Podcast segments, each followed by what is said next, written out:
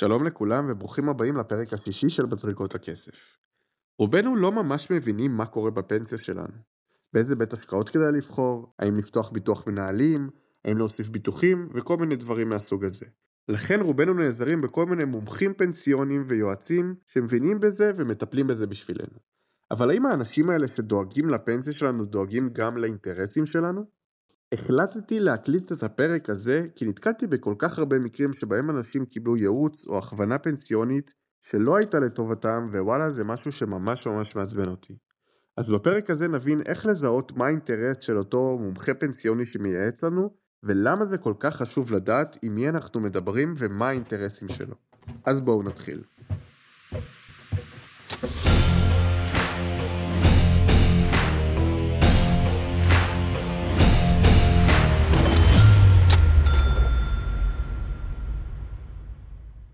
ישנם שלושה סוגים שונים של מומחים פנסיונים, וההבדלים ביניהם הם מאוד קריטיים.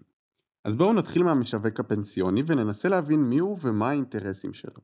כשאנחנו מתקשרים לבית השקעות כלשהו בנוגע לקופת גמל להשקעה, הפנסיה או קרן ההשתלמות, לרוב נדבר עם המשווק הפנסיוני. הוא יסביר לנו על המוצרים השונים בחברת ההשקעות שאליה התקשרנו. פה האינטרס מאוד ברור, המשווק הפנסיוני עובד של חברה ספציפית ומעוניין למכור לנו מוצרים של אותה החברה. ולכן גם יציע רק אפשרויות שאותה החברה מציעה. המשווק הפנסיוני הוא שכיר שמקבל שכר מבית ההשקעות, פלוס עמלות על מכירות.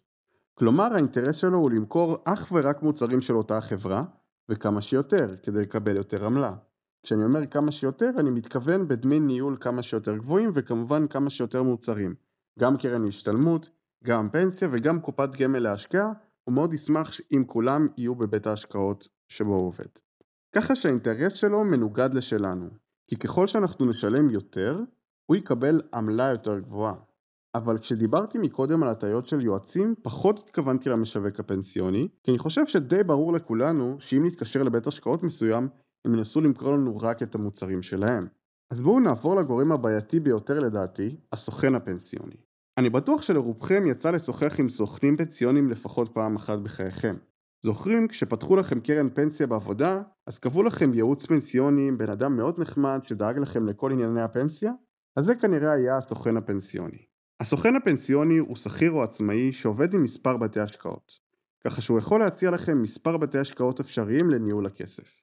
מבחינת שכר, אם הוא שכיר הוא יקבל כנראה שכר בסיס כלשהו מהחברה שהוא עובד בה, פלוס עמלות מהבתי השקעות השונים.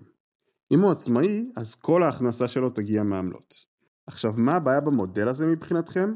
שבתי השקעות שונים מציעים עמלות שונות. כלומר הסוכן יקבל יותר כסף על בית השקעות מסוים בתוכנית מסוימת שהיא לא בהכרח התוכנית האופטימלית עבורכם. ושוב, כמו המשווק, ככל שתשלמו לבית ההשקעות יותר, ככה הסוכן ירוויח יותר מעמלות. אז בעצם יש פה ניגוד עניינים בין האינטרס שלכם לבחור במוצר הכי זול ומתאים לכם, לבין האינטרס של הסוכן להרוויח כמה שיותר. נתקלתי בכל מיני סוכנים פנסיונים. היו כאלה יותר ופחות הגונים. נתקלתי בכאלה שעל גבול השיקרו בייעוץ שלהם ודחפו דברים שלגמרי לא מתאימים ללקוחות וגם לא ממש הבינו על מה הם בעצמם מדברים. והיו כאלה שהיו ממש הגונים, שהיה נשמע שהם מבינים עניין. אבל גם זה היה אחרי שאמרתי להם שהם משווקים לי את מה שהם מקבלים עליו את העמלה הכי גבוהה. בסופו של דבר יש כאלה שילכו יותר רחוק בשביל עמלה גבוהה יותר, תוך ניצול הלקוח. ויש כאלה עם יותר מושג כלפי הלקוחות. אבל בסוף כולם מרוויחים כשאנחנו מפסידים ולכן זה לא אשמתם, פשוט ככה השכר שלהם עובד. אז אם עם המשווק היה מאוד ברור עבור מי הוא עובד, עם הסוכן זה לא כל כך פשוט. כי הסוכן בגדול נשמע די ניטרלי ולטובתנו. אז איך נוכל לדעת בדיוק מה האינטרסים שלו? כמו שאמרתי קודם, כל סוכן עובד עם בתי השקעות מסוימים ועמלות שונות. וזה מה שאתם צריכים לדעת. בתחילת כל שיחה עם סוכן פנסיוני תבקשו לדעת את המידע הזה, בכתב כמסמך או שאפילו יקריא לכם אותו בטלפון. הוא מחויב לספק לכם את זה על פי חוק. לפני שאתם מתחילים את השיחה תבררו את זה, כי זה יגרום לכם להבין מה בדיוק האינטרסים שלו. ואני יכול להגיד מניסיון שברגע שהם מבינים שמדבר איתם בן אדם שמבין מה האינטרסים שלהם, הם יהיו הרבה יותר זהירים בלדחוף לכם מוצרים מיותרים ויקרים. תזכרו שלא משנה כמה נחמדים הם, בסופו של דבר האינטרס שלהם שונה משלכם. אז גם אם הם מוסריים מאוד, כנראה שפסיכולוגית הם ינטו למכור לכם מה שמשתלם להם. אז מה, כל גורם פנסיוני שנדבר איתו יהיה לא אובייקטיבי? איך נוכל לקבל ייעוץ אמיתי שמותאם לנו? וזה מביא אותנו ליועץ הפנסיוני. אם הבעיה במשווקים והסוכנים היא שהם מקבלים כסף מבתי השקעות, היועץ לא מקבל מהם שקל.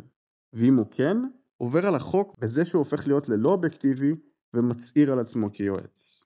אז היועץ לא מקבל את השכר שלו מאף בית השקעות או שום עמלה, ככה שלא אכפת לו לעבוד עם כולם, ולא משתלם לו יותר למכור לכם משהו מסוים, והמחויבות שלו היא כלפיכם בלבד. אז אם הוא לא מקבל שכר מבתי השקעות, אז מאיפה הכסף מגיע? אז הכסף מגיע מכם. נכון, לעומת הסוכן שמוכן כביכול לעזור לכם בחינם, זה יעלה לכם כסף. אבל יועץ דואג אך ורק להשיג לכם את התנאים הטובים ביותר והמתאימים ביותר עבורכם.